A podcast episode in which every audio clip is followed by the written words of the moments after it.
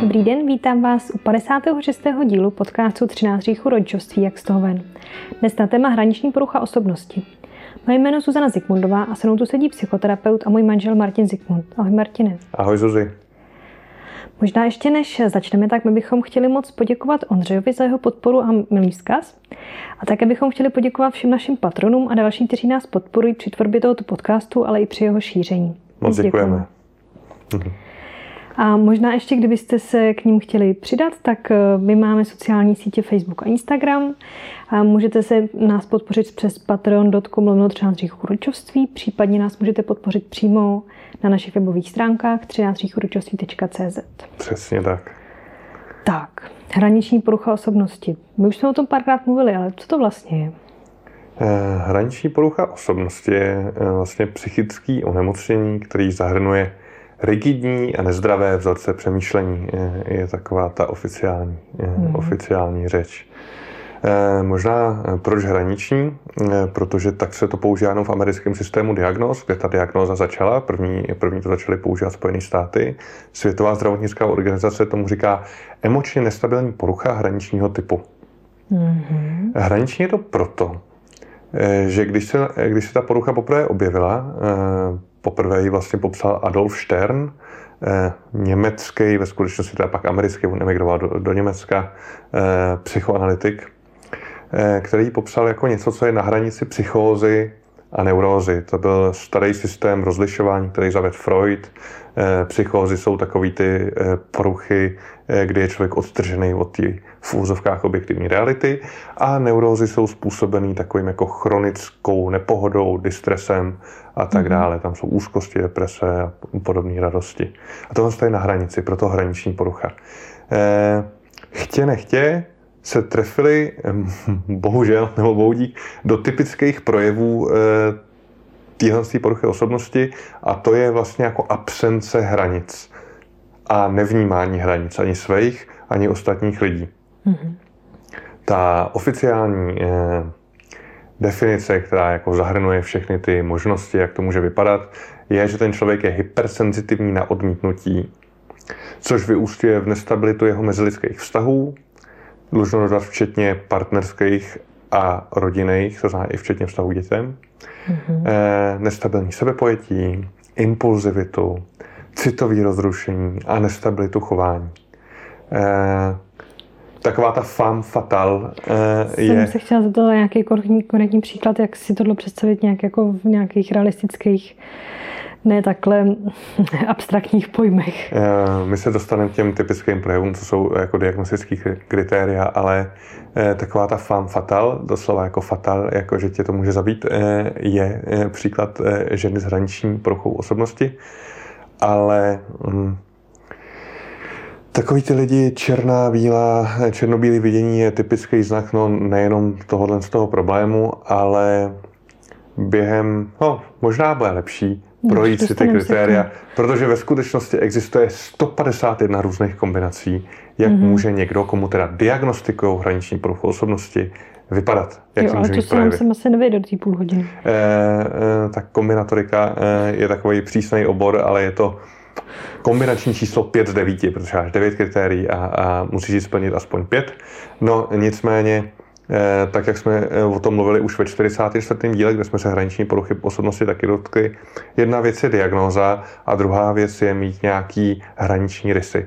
Na mm-hmm. diagnozi si hraje psychiatrie, Mm-hmm. Protože potřebuješ testovat účinnost léků, protože potřebuješ vědět, který postupy jako zkoumat, co pomáhá, co nepomáhá. I z pohledu psychoterapeutických postupů, k tomu si taky řekneme, který pomáhají. A potřebuješ to účtovat pojišťovně. V psychoterapii si na tyhle ty krabičky většina směrů moc nehraje a rodičovský směr teda už vůbec ne. No, každopádně ta diagnoza je relativně nová, od roku 1980 se objevila v americkém systému diagnóz, eh, eh, kdy se to objevilo v ICD, tom systému Světové zdravotnické organizace, to jsem nekoukal, ale bylo to později. Eh, a ten výskyt se dost liší. Když se podíváme na čísla, který dává National Institute of Mental Health, tak ten říká 1,6% Američanů trpí hraniční poruchou osobnosti. Eh, když se podíváme eh, na čísla, který dává National Epidemiologic Survey on Alcohol and Related Conditions, což je studie eh, na epidemiologický výskyt al- alkoholu a s tím spojených problémů, hraniční poruchou osobnosti a alkohol jsou nějakým způsobem propojení, o tom budeme mluvit, tak je to 5,9%. Trošku rozdíl. Takže ten rozdíl je velký. Problém je totiž v tom, že velká část těch postižených nevyhledá odbornou pomoc, a zároveň 10% psychiatrických pacientů trpí tohle s poruchou osobnosti. To znamená, ty, co vyhledají, tak velmi často eh, mají tuhle, tu, eh, tenhle ten problém a velmi často tu pomoc nevyhledají, protože se tam dostanou kvůli pokusu o sebevraždu na tu psychiatrii. Jo, kvůli něčemu Který bývá velmi často úspěšný. Mm. To znamená, pak už se nedostanou na psychiatrii, ale někam jinam, čo? No, každopádně blbý je, že když je hraničář rodič, tak nejenom, že to je strašně těžký pro toho jeho partnera, to znamená druhého rodiče, mm-hmm. on, nebo pak jako nevlastního rodiče číslo jedna, dva, tři, čtyři, nestabilita vztahu se samozřejmě projevuje v těch partnerských stazích, ale je to kurva těžký pro to dítě. Možná budeš muset říct nějaký příklad, nebo... Tak pojďme na to, to, jak se to projevuje, to, jo? Já, já si to některé věci se nemůžu představit, jak to vlastně Pojďme se podívat, jak se to projevuje. Mm-hmm. My jsme si tady půjčili diagnost, americký diagnostický kritéria a, a eh, vlastně v, jednom článku profesora Falka eh, Leixenringa z Univerzity Písenu v Německu, on tam k tomu přidal ještě nějaký jako dobrý pozorování, tak pojďme na to. Tak je devět diagnostických kritérií, mm-hmm. pět jich musíš splnit, má 151 kombinací, jak to může vypadat. Mm-hmm. Ale když splníš tom nějaký, tak máš tom nějaký rysy, nebo e, když jich splníš méně než těch Když pět? splníš jenom méně než těch pět, tak eh, z pohledu psychiatrie nemáš tohle mm-hmm. onemocnění. E, z pohledu tvýho života je to dost nahovno, protože každý z těch, každá jedna, jo, každý jedno z těch kritérií je dost blbý život. Mm-hmm. Konkrétně. Mm-hmm. Konkrétně, ano. Kritérium číslo jedna. Vzorec intenzivních a nestabilních vztahů s rodinou, přáteli a blízkými charakterizovaným přepínáním mezi extrémní idealizací a devaluací druhých. To znamená, mm-hmm. eh, tvůj partner může být ten nejlepší na světě, prostě ho absol- absolutně miluješ, ty extrémy jsou tam. Mm-hmm. No, o dvě hodiny později, to je největší hajzl, čurák hrozný. No a večer zase je to ten nejlepší miláček a tak a to se může, stří, může se to střídat v řádu hodin, v řádu dnů, v řádu týdnů. A, a když máš malé dítě, tak to k němu máš taky tak. Ano, takhle? přesně tak. To má asi hodně dopadů na to dítě. Ano, proto jsme o tom často mluvili. Dobře. Eh, no, eh, typicky tyhle lidi eh, svoje děti můžou fyzicky zneužívat, hmm. protože nemají hranice mezi tím, že prostě no tak ho plásnu, že je ten nejhorší na světě, nenávidím ho, k smrti ho nenávidím, hajzla, zabiju tě. A zabiju tě tentokrát nemusí být vždycky nutně přehání. Jo. No, tak třeba uděláš svým dětem kyselinovou polívku, když vezmeme teda nějaký jako příklady z praxe. Hmm. Eh, no, vem si, já už tě nenávidím, tak no, dej si polívčičku. Ale smrdí to po, po, po, po kyselině ze záchodu. No, to nevadí, popej, popej. Jo. No, Eh, pak eh, sexuální zneužívání, mm-hmm. protože ty hranice tam nejsou a hm, tak on už je jako v pubertě a je to takový jako svalnatý chlap, ty ale ten jeho táta už jako i starý, vyplešatilej, ale no, co kdyby jsme to zkusili? To nezní moc dobře, no. Ale přesto se to děje, k tomu se taky dostaneme.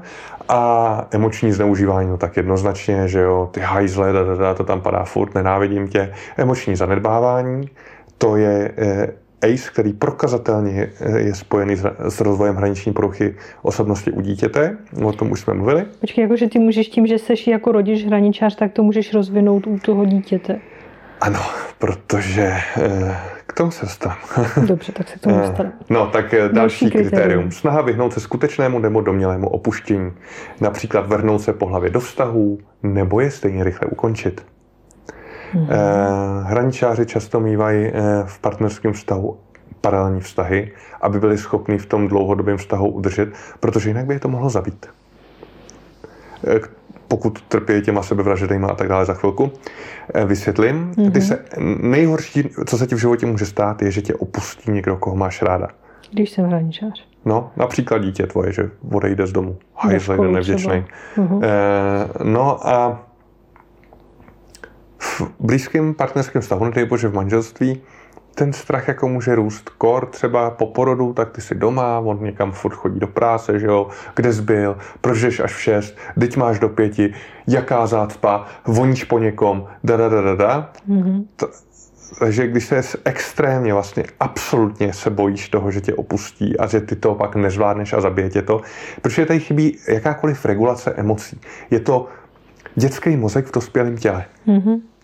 Takže tobě chybí regulace emocí. Mimochodem, dítě regulaci svých emocí outsourcuje na rodiče. No to není moc dobrá jako situace, když je tvůj otec hran, nebo matka hraniční, hraničního typu. No nefunguje to outsourcování. Protože nemůžeš outsourcovat regulaci svých emocí. Eh, I proto je to pro ty děti blbý. No ale eh, protože se bojíš jako toho té ztráty toho vztahu, tak když si pojistíš, že tamhle mám jednoho, tamhle mám jednoho, tamhle mám jednoho, máš spoustu lidí, eh, spoustu lidí, kteří jsou do tebe totálně zbláznění a ty si je takhle udržuješ na háčku, abys byla jistější v tom. Přesně tak, mm-hmm. protože si připadáš víc safe v tom hlavním vztahu. A ty dokonce s nima ani nemusíš spát nebo mít nějaký poměr, jenom je máš tak zaháčkovaný jako v záloze, aby si když tak mohla použít, kdyby jo, náhodou... Na zapískání, že někdo přiběhne. Přesně tak, jako pejsek. Vytváříš eh, extrémní vztahový závislosti s těma blízkými lidma, aby, aby neodešli. Mm-hmm. Eh, no, na druhou stranu je tam ta potřeba taky absolutního splynutí, to znamená na sex výborný, je, nikdy nebudeš mít lepší sex než s někým, kdo má hraniční poruchu osobnosti, to si řekněme rovnou na hmm. rovinu. E, proto je tak snadný se tam nechat zaháčkovat. e, za třetí, nebo třetí kritérium, nepřiměřeně intenzivní hněv nebo problémy s jeho zvládáním. To znamená, klidně můžeš roz, rozmlátit úplně jako e, celou kuchyni, takový ty italský film. No jo, no tak my máme doma italskou domácnost. No jo, no, jestli máte italskou domácnost, tak ten jeden z těch partnerů má vážný problémy se zvládáním vzteku. To samozřejmě nutně neznamená, že je hnedka hraničář, mm-hmm. ale očividně naplňuje jedno z těch kritérií a očividně to ani pro něj není příjemný, protože eh, ty se pak bojíš, co uděláš někomu, koho máš rád třeba. Mm-hmm. za čtvrtý zkreslený a trvalé nestabilní sebeobraz nebo vnímání sebe sama. Oběma směry. To znamená, Eh, možná, jako pozitivními i negativními. Ano, s čímž možná tě napadlo, že eh, často se s tím bude pojít narcistická porucha osobnosti. Mm-hmm. Ano. Proto... Jak tohle třeba vypadá jako příkladem? Ježíš, já jsem tak skvělá, nebo já bych si tak jako vzpomněl, já jsem tak skvělý, já jsem zařídil, že Česká republika tohle to a tamhle to a úplně sám. Eh, eh, takhle to může vypadat, eh, když máš zkreslený a trvalý nestabilní sebeobraz vnímání sebe sama v tom pozitivním slova smyslu. Mm. No, anebo v tom jo, negativním. realita je, že jsi někdy jenom nějaký úředníček, který má na starosti kulový. No, anebo tlučuba. Ale ne, nebo pak máme to negativní, že já jsem absolutně nejhorší na světě a, a, a nikdo mě nemá rád, všechno, na co stáhnu, je špatně ale ten člověk tomu věří. Obojnu. To je ten problém. Jo, i když pravda je někde úplně jinde. Očividně, málo kdy jsi schopná jednoho z těch extrémů. Jako já vždycky říkám klientům, ale já sice chápu, že si myslíš, že jsi ten nejhorší na světě, ale na tuhle pozici je docela tlačenice. Okay. Uh, pátý. Intenzivní a vel, velmi proměnlivé nálady s epizodami trvajícími od několika hodin do několika dnů totální deprese, všechno je na hovno, nebo naprostá euforie, to je úžasný, naprosto skvělý, miluju život, vysedu o tom 50 fotek na Instagram eh, a eh, k tomu popisky, no druhý den je to zase absolutně hrozný, takže ono to jako se mění často. Eh, ono to takhle mhm. zní, že, to, že si z toho dělám legraci, ale je to vlastně jako strašný. Jak se s takovými lidmi potom jako žije? Musíš mít eh, specifický problémy, aby si s nima vydržela. Dokonce jedna německá psychoanalytička... Jsou kompatibilní problémy s touhle kom... No jasně, stejně jako je velmi kompatibilní narcistická a závislá porucha osobnosti, notabene se to může prolínat, eh, no tak eh, ta závislá porucha osobnosti je velmi kompatibilní s hraniční poruchou osobnosti. Hmm. Protože když máš nějakou vysoce nedos, nedosycenou potřebu z dětství, například lásky a přijetí, tak mm-hmm. jestli ti to někdo dokáže dát, tak je to hraničář. A pak ti to sebere. A pak ti to dá. A pak ti to sebere. A pak ti to dá. A pak ti to sebere. Bohužel totálně nezávisle na tvém chování. Jo, trošku bych řekla, že skončí nakonec v blázinci, ale... Ano, eh, je to, co eh, jsme zpátky u toho, protože to jmenuje fan fatal, eh, protože to může zabít. Ale mají to stejně tak i muži. Je to genderově rozdělení. Když jsem myslel, že to mají častěji ženský, není to pravda. Mm-hmm. A začíná to obvykle v pubertě a pak časem se to změňuje, k tomu se tak ještě snad dostaneme. Za šestý, chronický pocity prázdnoty absolutní prázdnota. Zase na druhou stranu s nikým jiným si tak nepopovídáš o existenciálních otázkách a existenciální filozofii jako s hraničářema. A to, já to nejsem jako vtip. To je... Já jsem samozřejmě měl pár klientů s hraniční poruchou osobnosti a tam je ta, tam jako na tu existencialismus, to je jako hmatatelný téma život a smrt jsou jako hmatatelné konstrukty, na který si můžeš sáhnout. Konec konců eh, oni žijou často na hranici života a smrti. To je jedno z dalších kritérií. A, a tím, jak chybí regulace těch emocí, tak je to vlastně strašně lákavý. Hmm. Protože to je absolutně existenciální. A absolutní temnota, anebo absolutní jako světlo.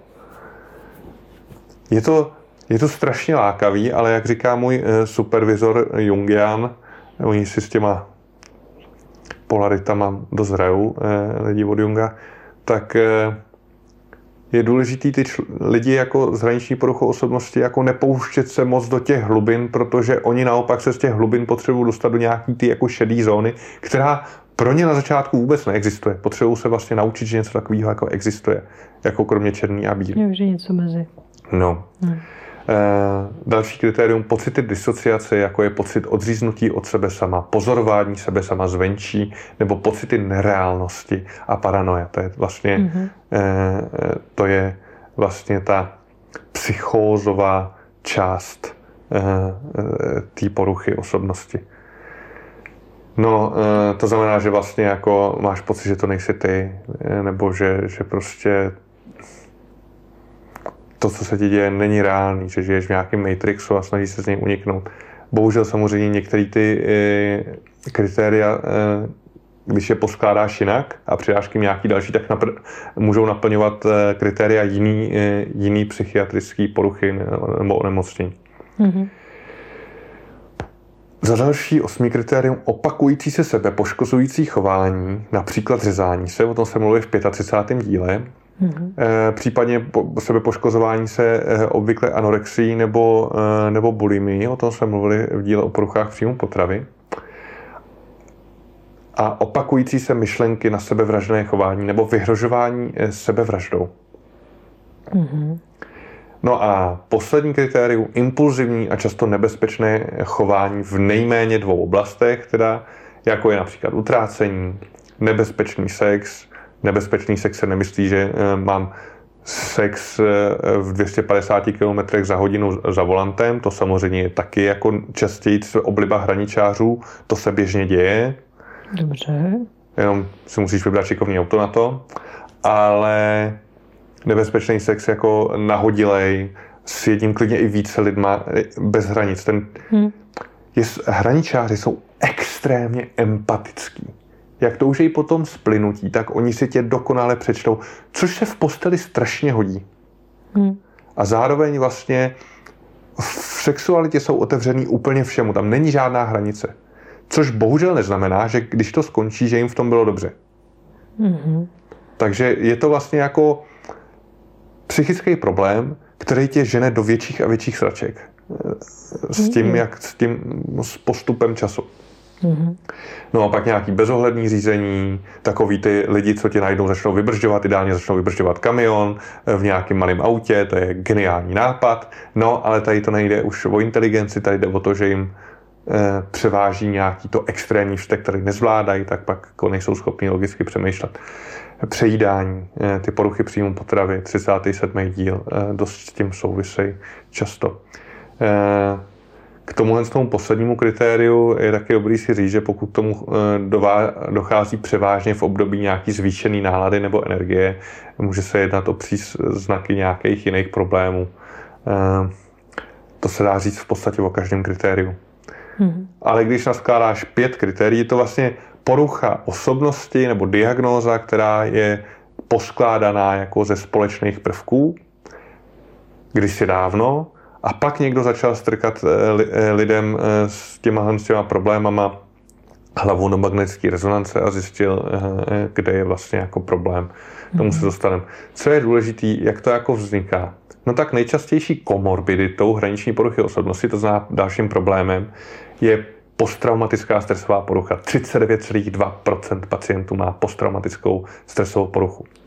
8 až 10 hraničářů zemře při pokusu o sebevraždu. Mm-hmm. Zároveň mají 50krát větší pravděpodobnost sebevraždy, než je v běžné populaci. Mm-hmm. To znamená, je to velmi vážný problém z pohledu jako pravděpodobnosti, že přežijou, než se z toho dostanou. E, někdy se ty sebevraždy, když někdo naplňuje to e, psychotický kritérium té disociace, Eh, někdy se může stát, že vlastně nějaká část tebe se tě snaží zabít a ty to máš i pomenovaný. Eh, lidi, co, co naplňují tohle kritérium, eh, můžou každou chvíli vypadat úplně jinak, jako fyzicky vypadají úplně jinak. Mm-hmm. A přesto to nemusí být disociativní porucha osobnosti, kdy v tobě žijou od, oddělený osobnosti, který ale mají taky oddělenou paměť, oddělený prožívání a často spolu nemluví. Eh, a to je docela no, podobně vzácná porucha jako hraniční, ale s tou hraniční se eh, setkávám častěji na rovinu. No, co je možná dobrý, tak se podíváme na to, jak to vzniká. Jo. jo? Eh, současných teorií je víc. Ta jedna říká, že tam jsou genetické faktory, které hrajou tady když vezmeme toho Falka Leichenringa, tak hrajou 40 až 60% roli. Mm-hmm. Jo. Jenže když vezmu třeba, co říká Heinz Peter Röhr, německý psychoanalytik, který o hraniční poruše osobnosti napsal krásnou knížku, která je psaná pro ty hraničáře, tak on říká, že k tomu poškození toho dítěte muselo dojít ještě předtím, než se rozvinuly základní egobraný mechanismy. To znamená často do tří let věku. To znamená jedna z těch teorií, když to slovo hraniční se často používá v jiných významech tady, je, že někdo blízký tomu dítěti, nenutně primární pečující osoba, což je obvykle matka, ale i někdo další v rodině, zásadním způsobem překročil nějak hranice mm-hmm. ať už v podobě sexuálního zneužívání, to je tam velmi častý, eh, incest tam bývá poměrně častý, eh, tak eh, nějaký jiný. Jo, když vezmu další článek, ze kterého jsme čerpali, zase citace najdete na 13 východu rodičovství CZ, tak profesor Michael H. Stone, který který eh, se věnuje, eh, on je to jako profesor klinické psychiatrie na, eh, na Columbia College of Physicians and Surgeons, který se celý život, je to už starší pán, věnoval, věnoval práci s hraničářema, tak ten říkal, že ten častý incest a sexuální zneužití v rodině tam prostě jako vidí. Hmm. A ten taky říká, že klíčovou roli hraje neadekvátní mateřství a narušená vztahová vazba, vys 12. díl. To znamená, někdo to tomu dítěti posral ještě než mu byly tři roky. To je hmm. jako velká část jako eh, toho, na co koukáme. Pak zároveň eh, klíčovou roli tam hraje trauma a zejména zanedbávání rodičů, zejména emoční zanedbávání. O to máme samostatný díl, 26. Eh, a nejčastěji to bývá, kromě toho emočního zanedbávání, spojovaný taky se šikanou. Oběti šikany, u nich se častěji rozvine hraniční porucha osobnosti, to je 43. díl šikana. No a, a když se teda podíváme na to, jak to vidí ten profesor Falk Leichenring, tak ten říká, že pravděpodobně ta hrají roli nejen psychosociální, ale i biologické faktory, protože to je ta dědičnost. Na druhou stranu rodič s hraniční poruchou osobnosti se k tomu dítěti už od raného věku bude chovat takhle jako blbě. Hmm. Takže je otázka, co je slepice a vejce problém. Pro, protože on říká, biologicky jde o omezenou reakci na serotonin, a narušení celého serotoenergetického systému. ten člověk má odlišnou mozkovou strukturu. Ale zase u neblahých zážitků z dětství, 14. díl, víme, že v důsledku těch neblahých zážitků v dětství se ti změní mozková struktura. První, co se děje, jsou neurologické změny. Eh, další, co on říká, že mírně zmenšená amygdala a hypokampus, což jsou běžný posttraumatické směny na druhou stranu, to znamená, to mají lidi s hraniční poruchou osobnosti, ale i ty, co prožili trauma. Eh, skoro polovina hraničářů prožila trauma. Eh, zvýšená aktivace amygdaly při negativních prožitcích, to znamená, jakýkoliv negativní prožitek je pro tebe mnohem víc ohrožující než pro, v úvozovkách zdravého člověka a hypometabolismus glukózy v černím laloku, eh, přeloženo do eh, češtiny hold ti nefunguje moc sebekontrola. A dokonce to vyústí v dysfunkci prefrontálních částí mozku, které jsou zodpovědní za empatii a sebekontrolu mimochodem. Dá se to do toho jak dostat? Eh, dá. A to docela účinně. Já si eh, počím tady, co zjistila profesorka psychologie Mary eh, Zanaris z Harvard Medical School. Ona dělá 10 let, to už je docela dlouhá studie, eh, longitudinální 10 letou studii na 362 pacientech ve věku 18 až 35 let. Zase typicky, typicky se to objeví v pubertě a pak to postupně se zmírňuje, což ona to právě zjistila. Postupem času se ty projevy zmírňují. U těch je to jediná, takhle, jediná longitudinální studie hraničářů je tahle. Mm-hmm. Podstatná část symptomů samovolně během deseti let zmizí. Největší pokles se týká akutních symptomů, jako je sebepoškozování, manipulativní pokusy o sebevraždu a narcistní projevy. Mm-hmm. Jestli nevíte, co jsou narcistní projevy, to je 44. díl. Eh, puste si to, je to veselý díl eh, poslechu. K poklesu dochází ale i u symptomů v oblasti temperamentu, a to nejvíc v oblasti intolerance samoty a závislosti lomeno masochismu. Sadismus a masochismus eh, jsou v sexualitě častý projevy u těch eh, lidí s hraniční poruchou osobnosti. Ne každý, eh, kdo miluje sadomasochismus, je hraničář. Ale zase potřebují překročit nějakou hranici, aby přišel ten extrémní prožitek. Dává to logický smysl. No nejméně se to změní v oblasti chronického vzteku, kde je ten pokles za 10 let eh, méně než poloviční. To znamená, eh, ona na začátku tam eh, bylo tuším něco na 90% u, těch, u toho jejího vzorku 362 lidí a po deseti letech, má každý dva roky dělala jako s těma rozhovory, to bylo furt kolem 50% a nejvíc přetrvávají poruchy afektu, to deprese, úzkosti, problémy se zvládáním vzteku a vztahová závislost. E, zároveň, e, zároveň tam ale e, hraje roli drogy, alkohol, ty oni, když mají to kritérium, kde to pro ně není problém, tak, tak v tom jedou ve velkým. Když se podíváme na toho profesora Stouna, který s tím má jako extrémně moc zkušeností, protože zaprvé už jako nějakou dobu to dělá, asi tak 40, pět let, než když publikoval ten článek a, a věnuje se hlavně tomu. Tak i podle všech studií, co zjistil, tak eh, léčbou první instance hraniční poruchy osobnosti je psychoterapie, a to konkrétně DBT. DBT je Dialectical Behavior Therapy, dialektická uh, behaviorální terapie, je ve velkém dostupná i v Česku a rozšířená a na Slovensku. A to je kombinace mindfulness, to znamená meditací a, a sebeuvědomování, tréninku emoční regulace, zvládání stresu a interpersonálních dovedností. DBT eh, podle všech studií je nejlepší volba. Druhá nejlepší volba je kognitivně behaviorální terapie, což DBT je forma KBT, ale s velmi specifickým schématem. KBT obecně se snaží odstranit jako ty eh, čas, máš nějaký vzorce, který ti třeba jako v tvém chování jako způsobu nějaký problémy, tak tě učí jiným reakcím. Mm-hmm. No a část, malá část studií ještě zmiňuje eh, psychoanalýzu, se které ty psychodynamické směry.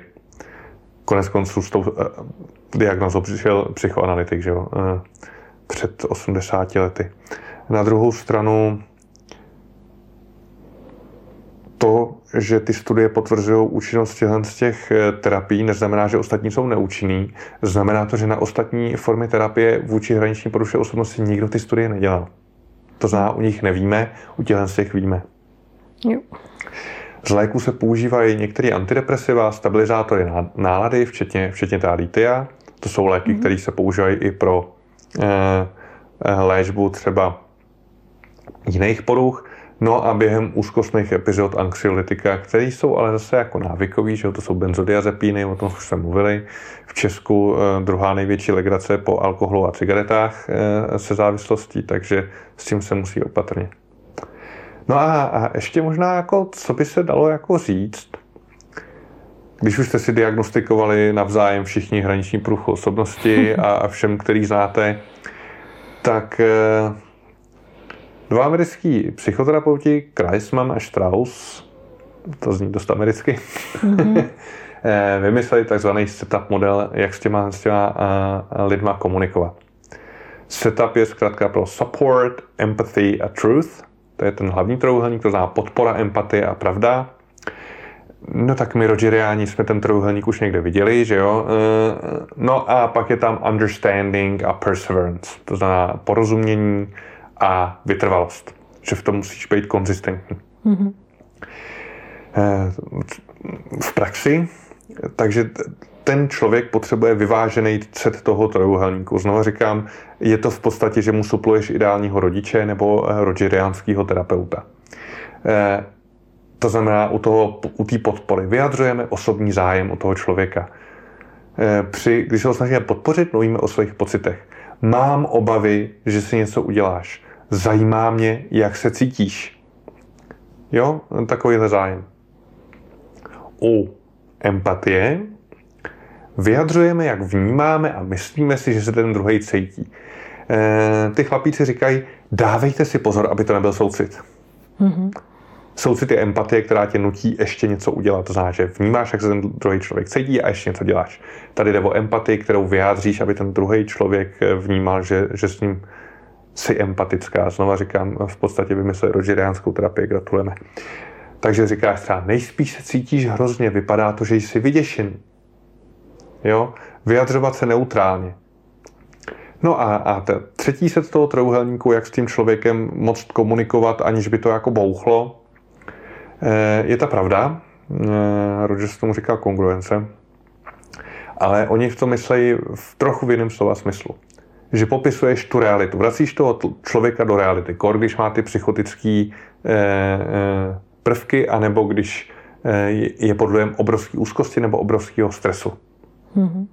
Řekne, eh, když je na straně taky, že jo, protože na extrémní stres reagujeme buď absolutním vyděšením, to je, to je úzkost, nebo vztekem, že jo, to je agrese, a, a, a nebo panikou. No.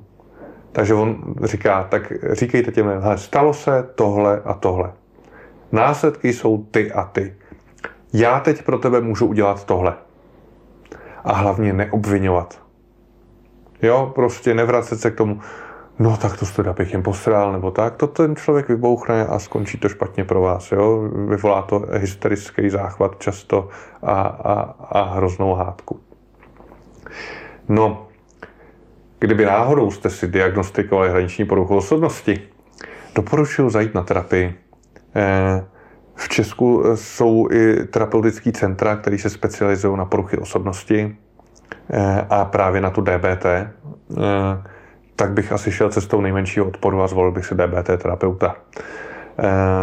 Doporučuji knížky Heinz Petr Röhr Hraniční porucha osobnosti, z těch, co koupit česky, a Gerald Kreisman a Hal Strauss eh, Nenávidím tě, neopouštěj mě. Což tak hezky jako vystihuje vztahovost eh, těch hraničářů. Mm-hmm. No tak jo, co nás čeká příště? Příště se podíváme na spory mezi sourozenci. My jsme vlastně minule mluvili o tom, jak připravit dítě na to, že se mu narodí bráška nebo sestřička, eh, nebo nedej bože dvojčátka.